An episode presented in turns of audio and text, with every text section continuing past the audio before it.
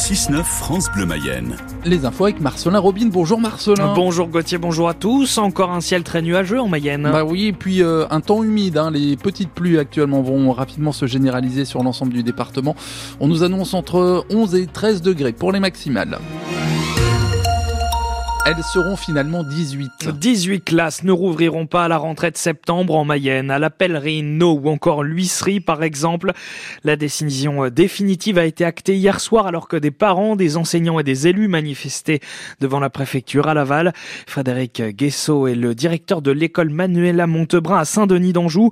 Cette année, avec cette carte scolaire, le représentant du syndicat Force ouvrière a vu une mobilisation plus intense des parents partout en Mayenne. Elle a noté comme le, la carte scolaire aussi euh, a été euh, particulièrement euh, éprouvante. 20 fermetures qui étaient envisagées. On est sur des chiffres importants, quoi. Alors qu'on est déjà, enfin pour nous, représentants du personnel, force ouvrière, on était déjà sur des, situations où on manque déjà de remplaçants, on a déjà des problèmes prégnants, quoi. Donc là, rajouter ces fermetures, c'était pas acceptable, quoi. Et la population l'a bien compris. Hein. Les parents ont pris conscience aussi que dans leur commune rurale, la perte d'une classe, voire d'une école, bah, c'était tout le village qui en pâtissait et qui en souffrirait.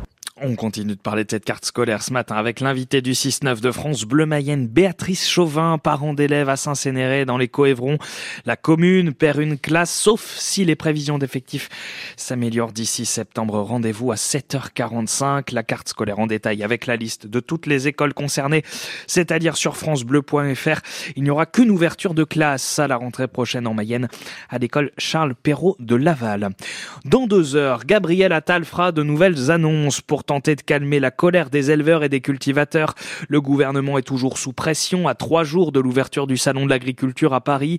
Les actions ont repris partout en France. La Confédération paysanne va organiser une opération aujourd'hui en Mayenne. Dans la nuit, un camion Lactalis a été intercepté, vidé et tagué en Haute-Saône pour dénoncer les prix d'achat du lait pratiqués par le géant de l'agroalimentaire basé à Laval.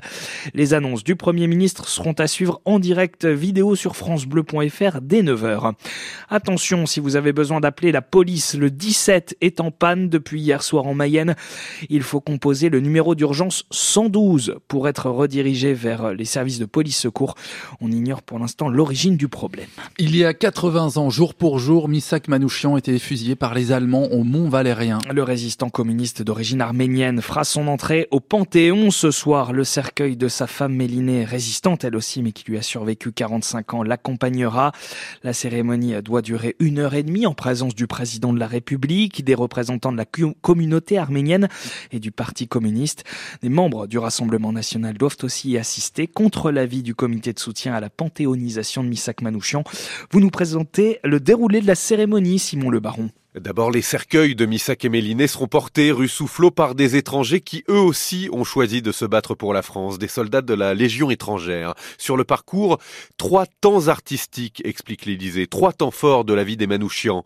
Le génocide arménien qui les fit orphelins, le choix de la France et du communisme, et la résistance. Ils entreront ensuite dans le Panthéon, suivis grâce à une mise en scène présentée comme innovante par leurs compagnons juifs, polonais, hongrois, italiens, espagnols, dont les noms seront gravés sur une plaque. Patrick Bruel, qui a rendu hommage en chanson à Manouchian en 2022, lira la lettre écrite par Missa Caméliné juste avant sa mort. Arthur Teboul du groupe Feu Chatterton interprétera l'affiche rouge, le poème d'Aragon inspiré de cette lettre et mis en musique par Léo Ferré. Ils étaient 23 quand les fusils fleurirent. Emmanuel Macron prononcera son discours, puis Missak et Méliné rejoindront le caveau numéro 13 en face de Joséphine Baker, qui elle non plus n'était pas née française.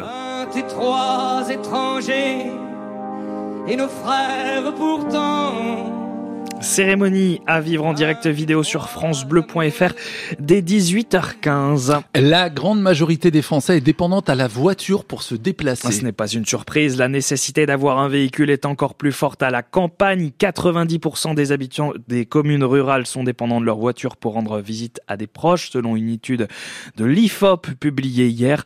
Pour aller travailler aussi, il faut prendre le volant. Alors le département de la Mayenne et l'association Aide à Dom viennent de nouer un partenariat afin de de freiner les dépenses liées au déplacement des aides à domicile. On y revient dans l'écho d'ici dans 10 minutes. Le carburant coûte cher, l'entretien de sa voiture aussi, mais voilà une bonne nouvelle. Les garages de Juvigné et de Saint-Hilaire-du-Maine vont pouvoir continuer à réparer des véhicules.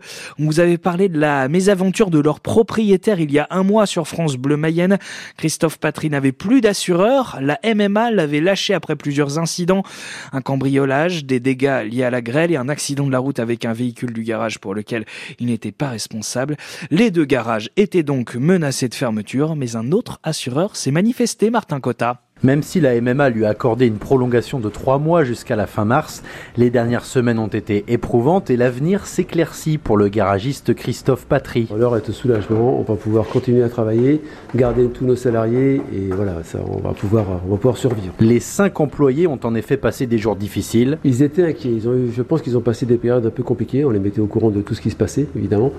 On va pouvoir continuer leur, euh, leur travail sans, sans problème. L'assureur AXA à Goron va donc s'occuper du garage, 19 000 euros par an, soit 9 000 euros de plus que chez la MMA, mais c'est déjà ça. C'est plus cher qu'avant, on prend 60% d'augmentation quand même.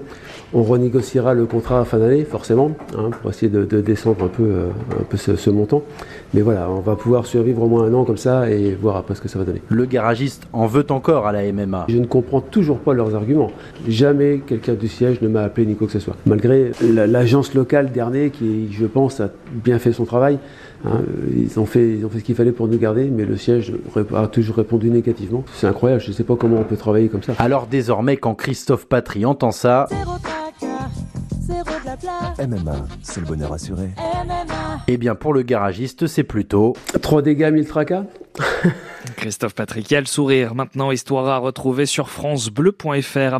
Les ministres de la Santé, du Travail et de l'Industrie seront à Mayenne ce soir. Catherine Vautrin et Roland Lescure visiteront le site pharmaceutique GSK où sont produits des antibiotiques et notamment l'amoxicilline.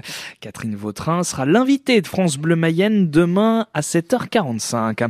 La suite des huitièmes de finale allée de la Ligue des Champions hier soir. L'Inter Milan a pris une option sur l'écart en battant l'Atlético de Madrid 1-0. Match nul dans l'autre rencontre entre le PSV Eindhoven et le Borussia Dortmund, un partout. À suivre à 21h, FC Porto Arsenal et Naples Barcelone. Demain, ce sera au tour de la Ligue Europa avec la très probable élimination de Rennes par l'AC Milan après leur défaite en Italie la semaine dernière 3-0. Les Bretons qui sont bons perdants puisqu'ils vont offrir cet après-midi des galettes saucisses aux supporters milanais qui font le déplacement.